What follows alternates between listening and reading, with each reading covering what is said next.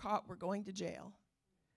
That we don't have to worry that, that we can't go out from here and tell other people about how wonderful Jesus is. We get to come here and receive nourishment from the Lord and receive the, the wonderful um, presence of the Lord that is in some ways only available. I mean, this kind of presence of the Lord when the body of Christ gets together.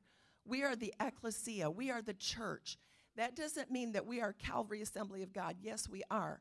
But what I'm talking about is not church buildings or denominations.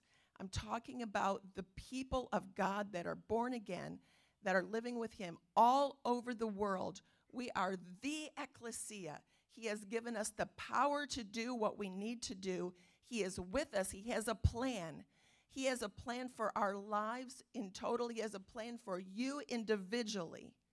And like we've said so many times before, every person that is in your sphere of influence is blessed because you are there, because you are the one that will stand up for them and trust for them, whether it's somebody in your family, whether it's somebody that lives next door to you or across the street or down the road, whether it's somebody that you work with or that you rub shoulders with in some other way. If, if you are in their sphere of